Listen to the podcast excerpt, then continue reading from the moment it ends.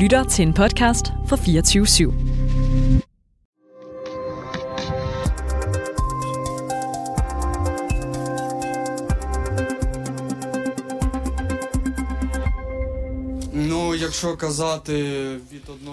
On the scale of 1 to 10, the situation here is a 5. We have to acknowledge the enemy's successes. Russian units work here. They have regular artillery groups and they shoot accurately. Whatever we do, they respond in kind. Ja, ordene her, de kommer fra Artem, der er ukrainsk soldat og næstkommanderende ved byen Bakhmut i Østukraine. Her har kampene mellem russiske og ukrainske soldater varet i flere måneder, men de er fortsat voldsomme, og mange dør på slagmarken. Krigen i Ukraine er et broget billede her knap et år efter, at Rusland invaderede landet. Nogle steder er der fortsat hårde kampe, som i Bakhmut, mens man andre steder forsøger at vende tilbage til en eller anden form for hverdag. Du lytter til konfliktzonen, hvor vi i dag gør status på krigen i Ukraine. Vi ser nærmere på kampene på landjorden, og så spørger vi, hvad udsigten er for begge parter i krigen. I morgen er det nemlig et år siden, at Rusland invaderede Ukraine. Mit navn er Mads Vesterager.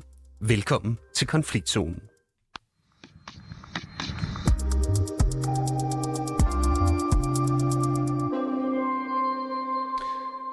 Jens Alstrup, velkommen til programmet. Jo, tak. Du har et indgående kendskab til Rusland og Ukraine, og under krigen har du rejst i Ukraine og blandt andet berettet for POV International og den uafhængige russiske avis Novaya Gazeta. Og så laver du daglige opdateringer om krigen på din Facebook-profil. Og lad os bare lige begynde der, hvor nogle af de hårdeste kampe, de lige nu bliver udkæmpet, altså Bakhmut. Det bliver jo kaldt for kødhakkeren, fordi kampene her er så hårde. De har stået på i flere måneder. Altså, hvem er det, der har overhånden i området lige nu? Oh, det er svært at sige med meget få ord, uh, men uh, lige nu rykker russerne langsomt frem ved Bakhmut. Uh, der var pludselig et skvulp for et par uger siden, uh, hvor at... Uh, man kan sige, dommedagsprofetierne øh, om, at nu tabte ukrainerne byen øh, lød. Øh, men, men der var tale om, at Wagner-styrkerne angreb øh, med fuld styrke øh, på et tidspunkt, hvor at ukrainerne på mange måder var uforberedte og i dybt uheld øh, netop på den dag. Øh, og, og, og derfor lykkedes det dem øh, at rykke øh, frem, men øh, ukrainerne har lukket det af igen, og, og de seneste dage har, det, har frontlinjen der været stabil. Men det dækker jo over nogle helt enorme øh, tab på begge sider i et forhold mellem dem, øh, som er det rigtige i forhold til, at Ukraine vinder på lang sigt, men stadigvæk er det jo altså med, med øh, store blodige tab, at kampene foregår der. Øh, nu nævnte I artilleri, og det var Artem, der nævnte det. Øh, det er over 2.000 granater øh, i døgnet, som ukrainerne sender mod øh, øh, Bakhmut. Så forestil jer en by sådan lidt større end øh, Sorø, der får 2.000 granater hver eneste dag. Der, der er altså ikke meget, der står helt øh, tilbage efter sådan en omgang i flere måneder. Hvor længe vil det lykkes ukrainerne at holde stand i Bakhmut under sådanne forhold, tror du? Øh, det er også et af de såkaldte gode spørgsmål. Øh, det, som, som øh, ser ud til at være den ukrainske taktik, det er, at de vil hellere miste en lille smule land øh, til fordel for at påføre russerne meget store tab. Og hvis de med den type kamp, der er med artilleri lige nu, holder en fuldstændig statisk øh, linje, så får de selv store tab. Så de er nødt til at være bevægelige en gang imellem, og så når russerne rykker frem, så er det så, at ukrainerne gør kontra og påfører russerne meget store tab. Og det er det, de har været så dygtige til, og det er det, der gør, at de har øh, lykkedes at, nedslide den øh, russiske her, der jo ellers var dem øh, langt, langt overlegen for, for nu her et år siden på nær en dag. Ja, Jens, altså bliv lige hængende en gang, så vender vi tilbage til dig senere. Vi er nemlig så heldige, at du er med os hele udsendelsen. Men først, så skal vi altså en tur til Ukraine.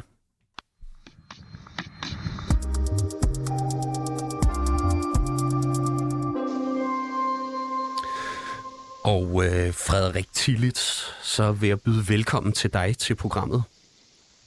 Tak.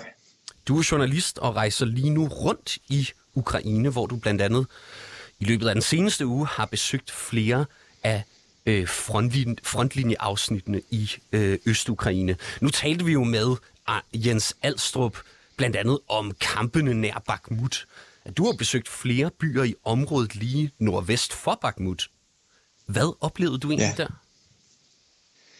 Jamen, øh, man kan sige, øh, Kramatorsk og, øh, og, og Sloviansk, som ligesom er de nærmeste sådan, store byer på Bakhmut, som jeg har besøgt, er jo bare blevet forvandlet til sådan nogle øh, garnisonsbyer for den ukrainske her, hvor at der er checkpoints hver øh, anden kilometer og store kolonner af ukrainske militærkøretøjer, der ligesom pendulerer frem og tilbage, og så, så jo også enormt mange ambulancer, som kører i udrykning øh, frem og tilbage mellem hospitalerne og fronten. Øh, så, så det er ligesom det, er det nærmeste, jeg er kommet på Bakhmut, fordi det er svært som journalist nu øh, at komme med ud med de ukrainske styrker, fordi at, hvad jeg, kan, hvad jeg ligesom forstår, så er der så store tab blandt ukrainerne, at man ikke har lyst til at have for mange øh, billeder øh, og, og tekster ud øh, fra selve fronten, øh, fordi at, at det kan være demoraliserende, øh, både for, for, for, for, for ud i verdenspressen, men også for den ukrainske befolkning. Hvor presset virkede de ukrainske styrker i de områder, du besøgte? Altså som sagt, så har jeg ikke været ude med de ukrainske styrker, for det tillader de ikke, eller det tillader de ikke os, øh, mens vi var ude her nu. Men øh, vi var også i Kharkiv øh, ude ved en sådan sergeant øh, militær facilitet, hvor de var i gang med at træne sergeanter til den ukrainske her, altså mobiliserede øh, unge, ofte mænd, som, øh, som ligesom var i gang med at få sådan en, en underofficersuddannelse. Øh, og grunden til, at, at jeg nævner det, det er fordi, at forklaringen på, at der er brug for de her sergeanter, det var, at stort set alle med kamperfaring tilbage fra 2014 og den reelle her øh, ved krigsudbruddet for et år siden, de er døde nu. Så der er ikke nogen til ligesom at lede de her øh, store mængder af mobiliserede civile, øh, og derfor så kræver det træning og uddannelse, øh, fordi at de her ja, underofficerer sergeanter, de jo næsten, ligesom er ude som delingsfører ude ved fronten og bliver skudt. Ja, og så har du jo bevæget dig længere sydpå, også til Kherson i det år, som er gået, har der jo været stort fokus på netop Kherson, altså en vigtig havneby, som tidligt i krigen blev overtaget af Rusland, og som derefter virkelig har taget sine slag, indtil byen igen kom på ukrainske hænder i begyndelsen af november. Hvordan oplevede du byen, da du besøgte den i går onsdag? Jamen, øh, vi kommer ind med øh, nattoget øh, og kommer ind tidlig morgen i centrum af Kherson. Og, øh, og, og, og mens vi står og venter på at blive samlet op der øh, foran øh, stationsbygningen, der i løbet af de 20 minutter, vi venter, er der noget, der virker som otte forholdsvis store øh, eksplosioner inden for en, en, en radius af 500 meter af den her station. Og vi er ligesom i et vi, vi, vi bevæger os ned i sådan en beskyttelses, der er sådan nogle små mobile beskyttelsesrum, og ingen ved rigtigt, om det er udgående eller indgående, men det var i hvert fald øh, virkelig ubehageligt for både de civile, som vi ligesom befandt os med i det der beskyttelsesrum, og os, fordi ingen vidste helt, hvad der skete. Og det siger ret meget om, hvad der sker i Kherson, fordi øh, der, efter at russerne ligesom er rykket ud, så bliver, øh, bliver byen bare øh, bumpet øh, hele tiden, og det er ikke til at, øh, at, at, at vide, om det er civile mål eller det er militære mål, fordi det virker som om russerne heller ikke helt ved, hvad det er, de skyder efter, når de fyrer ind over byen fra den anden side af Dnipro-floden. Øh, og vi var også ude ved en, en, øh, en bus, et busstoppested, der var blevet ramt kort for inden, øh, hvor der også stadigvæk lå menneskerester på, på jorden, øh, på asfalten, og hvor at, at de lokale, som ligesom stod øh, tæt på os og sådan noget, de også sagde, hvad fanden er, er, er det her? Øh, hvad, hvad er der af kritisk infrastruktur her? Hvad er der af militærmål her? Det her, det var almindelige mennesker, der var på vej på arbejde, som fik et, øh, fik et missil i, øh, i øh, ja, til, ja, der blev ramt af missil. Ja. Ja. Så, så, så det er jo ligesom, ja, det er jo voldsomt, øh, og, øh, og hvad kan man sige, øh, det er jo ligesom hverdagen. Der, der er masser af mennesker, øh, der, der mister livet på ugenlig, ugenlig basis i Kherson lige nu. Ja, det er, det er godt nok øh, stærkt øh, stof. Og lige nu, der befinder, du, der befinder du dig jo i øh, havnebyen Odessa. Øh, hvad er status så der i forhold til Kherson? Altså, øh, vi kom sent i går aftes, øh, fordi Kherson ligesom, det var, et, det var noget af et, et, et projekt, eller hvad man kan sige. Det tog lang tid. Øh, så så ja, man kan sige, Odessa ligger jo langt væk fra fronten, øh, og har gjort det hele krigen, fordi at de russiske styrker blev stoppet ved Mykolaiv. Øh, og, og det er også ved at være langt til siden, at havnebyen har oplevet sådan store missilangreb og sådan noget der.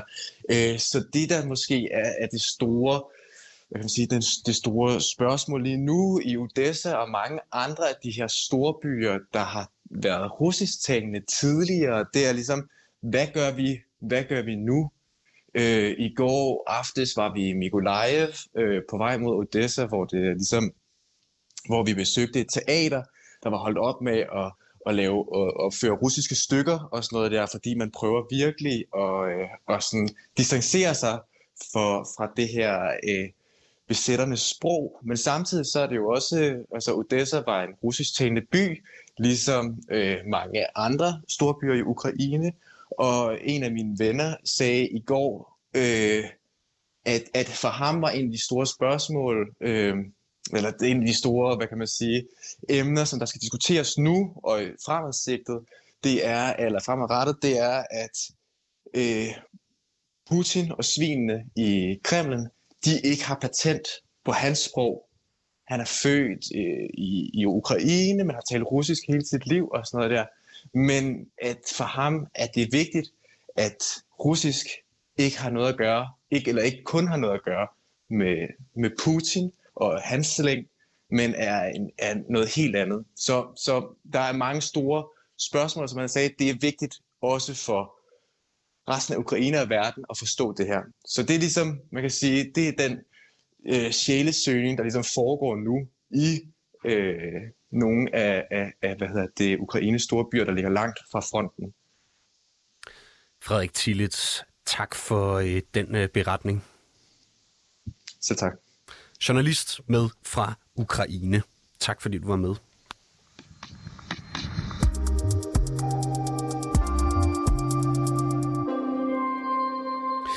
Og Jens Alstrup, jeg vil gerne lige vende tilbage til dig en gang. Du er som sagt øh, Rusland og Ukraine-kender, der følger med i krigens udvikling tæt.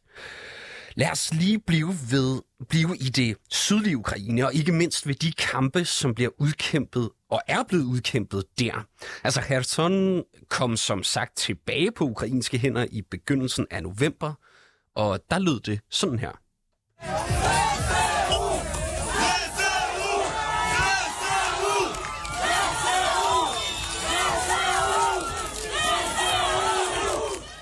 Ja, æret være de ukrainske styrker, blev der råbt i klippet her, imens en soldat bliver løftet op i menneskemængden. Men forsøger russerne så at generobre Kherson? Er det her, at de måske øh, vil gå ind med en større offensiv? Nej, det tror jeg ikke, fordi øh, floden er for vanskelig en øh, forhindring. Øh, øh, at de lykkedes i første omgang var, at øh, de to ukrainerne på sengen. Der har også været tale om øh, svigt og forræderi fra den tidligere borgmester. Om det har noget på sig, tør jeg ikke sige. Altså, øh, når, når, når russerne kan spangulere over øh, en øh, om mere end 1000 meter øh, lang øh, bro øh, og tage en, øh, en stor by, øh, så er der selvfølgelig nogen, der straks råber forræderi ved, at det ikke var forsvaret.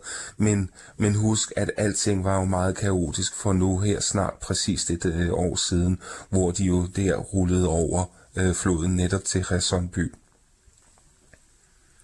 Ja, tak for det. Hvad hedder det? Bliv, bliv hængende, og så går vi lige videre en gang til et andet sted i øh, Ukraine.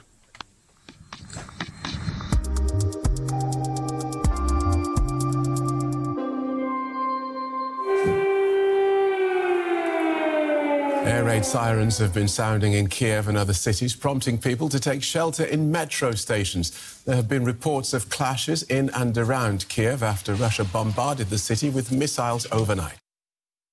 Ja, sådan lød det i nyhederne den 25. februar øh, 2022, dagen efter den russiske invasion begyndte. Og i dagens program skal vi naturligvis også forbi den ukrainske hovedstad, fordi der har vi Stefan Weikert. Velkommen til. Tak skal du have. Du er journalist i Ukraine, hvor du har boet i knap fire år nu. Og du befinder dig jo i Kiev lige nu. Og det er jo i morgen fredag, altså et år siden, at krigen brød ud. Hvordan mærkes det i Kiev nu? Hvordan er stemningen? Ja, men det, der er en del folk, der faktisk er relativt nervøse i forhold til, til årsdagen i morgen. Øhm, og det er blandt andet, fordi de er bange for, at øh, den russiske præsident Putin kan finde på at lave et øh, stort missilangreb mod hovedstaden. Øhm, simpelthen for ligesom at markere øhm, dagen. Øh, det er i hvert fald en del universitet om her i Kiev. Øh, og så er der selvfølgelig også mange rygter. Øh, det er altid her øh, mange rygter, der florerer, og en af dem er, at han kan finde på at øh, angribe igen mod hovedstaden, som der har været vedvarende rygter om snart i 6, 7, 8 måneder. Det virker ikke sådan specielt øh, sandsynligt, men det er noget, som folk går meget op i, og, og meget, meget bekymret omkring. Og jeg tror, der er mange, øh, der tænker over, hvordan man overhovedet kan øh, få en hverdag til at hænge sammen under sådanne forhold, der er i Kiev. Altså, hvordan er livet for almindelige mennesker i Kiev egentlig nu her et år efter invasionens begyndelse? Ja, men det, på den ene side, så øh, kan man gå på gaden nu her, og så kan det virke sådan, for mig også, som har været her før øh, februar sidste år, til før invasionen, virke sådan øh, relativt normalt, men på den anden side, så, så er det jo ikke. Øh, altså, der er ofte sirener over byen og trussel om, om russiske angreb, og der er jo også øh, russiske missilangreb mod byen. Øh, øh, også mod centrum har der været over de sidste måneder, så der er jo den her risiko øh, for, hvordan, altså, om folk som grundlæggende bare egentlig kan, kan leve og, og kan fungere. Og så er der også øh, rigtig mange mennesker, som øh, er uden arbejde, øh, og det, det påvirker selvfølgelig også folks hverdag. Øh, så det er sådan, det kan virke på overfladen sådan lidt normalt, men når man lige tager et, et spadestik dybere, jamen så, så er livet langt fra normalt. Der har jo været øh, problemer med strømafbrydelser på grund af mange af de her missilangreb, som vi har hørt tidligere. Hvordan står det til med det lige nu? Ja, det er faktisk en af succeshistorierne hernede, det er, at det er, at øh, der ikke har været nogen strømafbrydelser i lidt over en uge nu, øh, her i Kiev og i regionen, og det, det er noget, som borgerne er enormt glade for. Altså tidligere, når man har gået på, på gaden i, i, i centrum, øh, når der har været uden strøm, så har der været sådan en summen af, af, af butikkernes øh, generatorer, som har, som har kørt uden foran butikkerne for at få strøm og sådan noget. Der har været sådan en, en konstant larm på grund af den manglende strøm. Øhm, og det, det er jo så over nu. Altså nu har butikker øh, strøm hele tiden. Du kan gå i biografen igen, hvis du vil det. Det er blevet meget nemmere sådan dagligdagen, og folk arbejdspladser er også åbne i, i større grad. Øhm, så det har hjulpet en hel del. Øh, men der er sådan lidt... Altså der er håb om ved nogle borgere om, at øh, det kan være fordi, at øh, enten at det, at det ukrainske luftforsvar er så godt nu, at øh, det ikke længere lykkes for, for russerne at ødelægge øh, den kritiske infrastruktur i Ukraine, og derfor øh, give strømsvigt. Men der er også øh, øh, nogen, der måske spekulerer i, om hvorvidt Putin har ændret strategi, og som han ikke går efter det længere. Øhm, men så er der også nogen, der er lidt bekymrede for, at den eneste grund til, at der ikke har været nogen strømsvigt herover på den sidste simpelthen 10 dages tid i Kiev, det kun er fordi, at, øh, at Rusland ligesom prøver at samle kræfter, spare nogle missiler, og så måske potentielt i morgen øh, vil ramme byen massivt. Det er i hvert fald også nogen, der er bekymret omkring. Ja, nu nævner du jo arbejdspladser og sådan helt mundane ting. Altså, går folk på arbejde og i skole igen i Kiev? Ja, det gør de. Øh, folk går på arbejde, hvis de har et. Øh, jeg snakkede med en, en ukrainsk øh, ekspert, som sagde, at officielt så er arbejdsløsheden i Ukraine omkring 30 procent. Men uofficielt så er den, øh, så er den meget højere. Øh, og det, det, det giver udtryk for øh, store problemer øh, med, at selvfølgelig, hvis folk har et arbejde, så går de på arbejde og kan gå på arbejde, men, men rigtig mange mennesker er uden arbejde og har svært ved at, at, at skrabe nok penge sammen til at klare sig igennem hverdagen. Øhm, så på den ene måde er det sådan normalt, og på den anden side, så er det ikke. Og så i forhold til skolerne, jamen altså skolerne og børnehaverne er åbnet igen. Øh, jeg besøgte for eksempel en folkeskole her for nyligt, øhm, hvor at, altså, undervisningen foregår nogenlunde som normalt i klasselokalerne. Og så er der selvfølgelig de her øh, nærmest daglige sirener over byen, øh, som, som gør, at så går børnene så ned i, i kælderen i beskyttelsesrummet, og så fortsætter undervisningen derind til, at øh, alarmen er, er drevet over. Øhm, så, så det foregår på en eller anden måde normalt, og så på en anden måde ikke. Øh, på den her folkeskole, der havde de også en, en undervisning for de ældste elever. Øh, det har man også haft før øh, februar sidste år, altså før invasion, hvor man ligesom lærer lidt omkring forsvar og hvordan man ligesom skal agere og sådan noget. Men den er blevet sådan en rigtig praktisk undervisning nu efter invasionen, øh, hvor de ældste elever, de lærer at bruge våben, altså de simpelthen var med til at øh, skulle samle og, og, og skille en, en Kalashnikov-riffel øh, øh, fra hinanden øh, øh, på under et minut, øh, mens der står en tidligere, øh, altså sådan en skolelærer, men en, der har tidligere erfaring med, med den sovjetiske her, altså en, en veteran, øh, som står og overvåger og holder øje med, at, at børnene de lærer, hvordan de skal håndtere våben. Der er som sagt gået et år nu, altså et år med krig. Hvordan Mærker du det på, øh, på folk i Kiev, som du snakker med? Jamen det mærker jeg ved, at de, de begynder at gå ondt på folk. Igen omkring det her med manglende arbejde. Altså det er, det er nemmere for folk at være, hvad kan man sige, stålfaste i, øh, i troen på sejren over Rusland, hvis det er sådan, at de har mad på bordet. Og, og situationen lige nu i Kiev for eksempel er det, at at fødevarepriserne er meget højere, end de er, har været før, så mange ting er steget med 50% i, i supermarkederne. Øhm, det, det er svært for ukrainerne at klare sig, og deres lønninger, hvis de stadigvæk har et fast arbejde, er ikke fuldt med. Øhm, så det er, det er svært for ukrainerne. Som meningsmålinger også peger på, også de folk, jeg snakker med, så er der stadigvæk en, en stor tiltro til det ukrainske militære styrke, tro på, på sejren bredt set. Øh, men der er øh, der er noget bekymring omkring det her, Øhm, omkring hvordan de kommer til at klare sig, hvis vi ser en, en 5-6 måneder øh, frem i tiden. Det er, det er, det er kritisk for, for en del ukrainer, men når det er sagt, så er der stadigvæk sådan bredt set øh, tro på, at, øh, at de nok skal komme igennem den her øh, svære tid. Stefan Weikert, tak fordi du var med. Selv tak. Journalist i Ukraines hovedstad Kiev.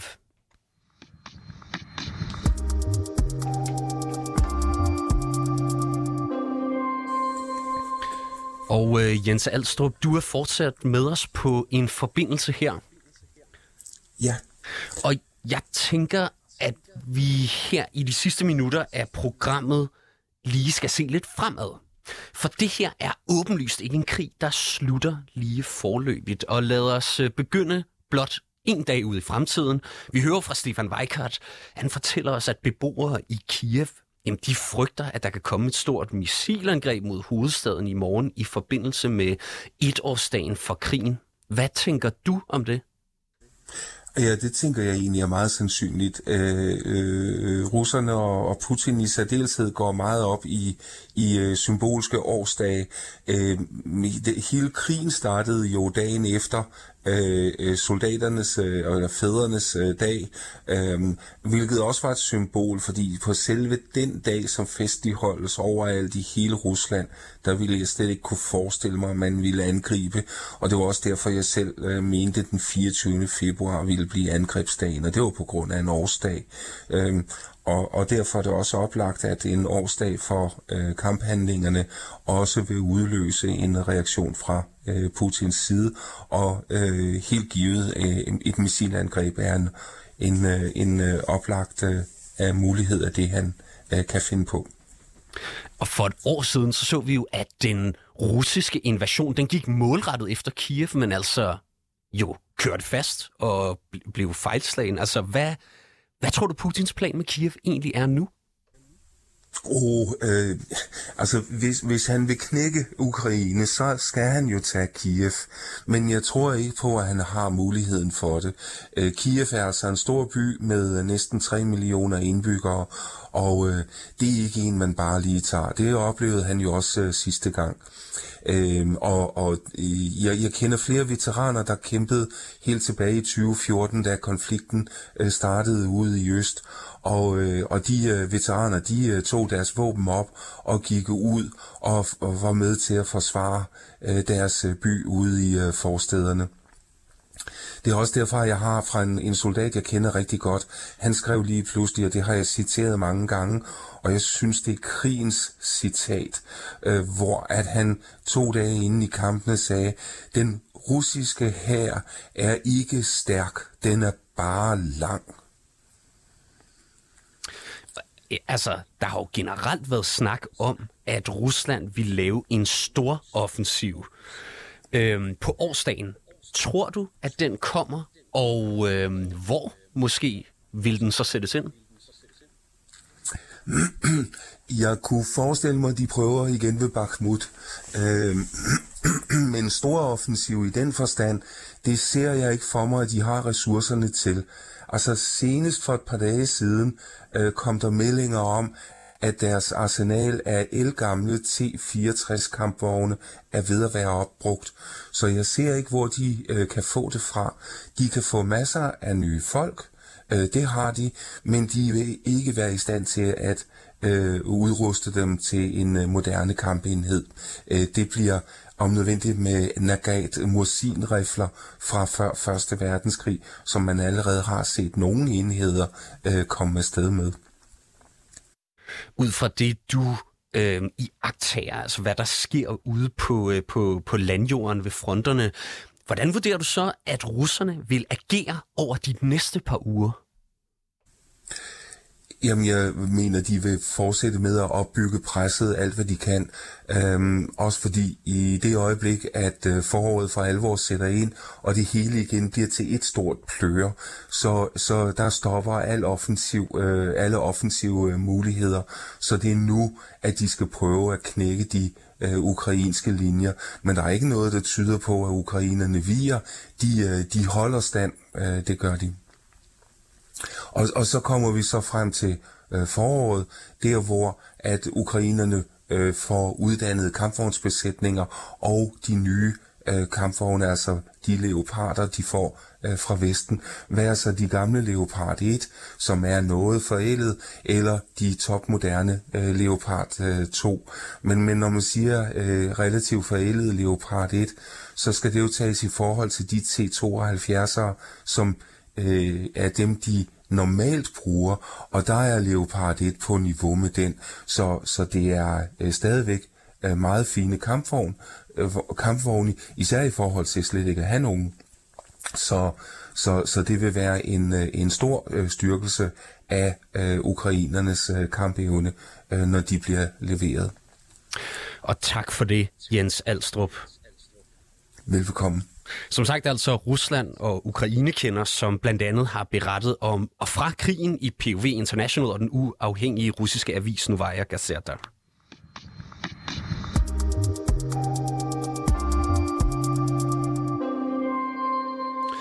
Du har lyttet til dagens afsnit af Konfliktzonen 24-7's udenrigsmagasin.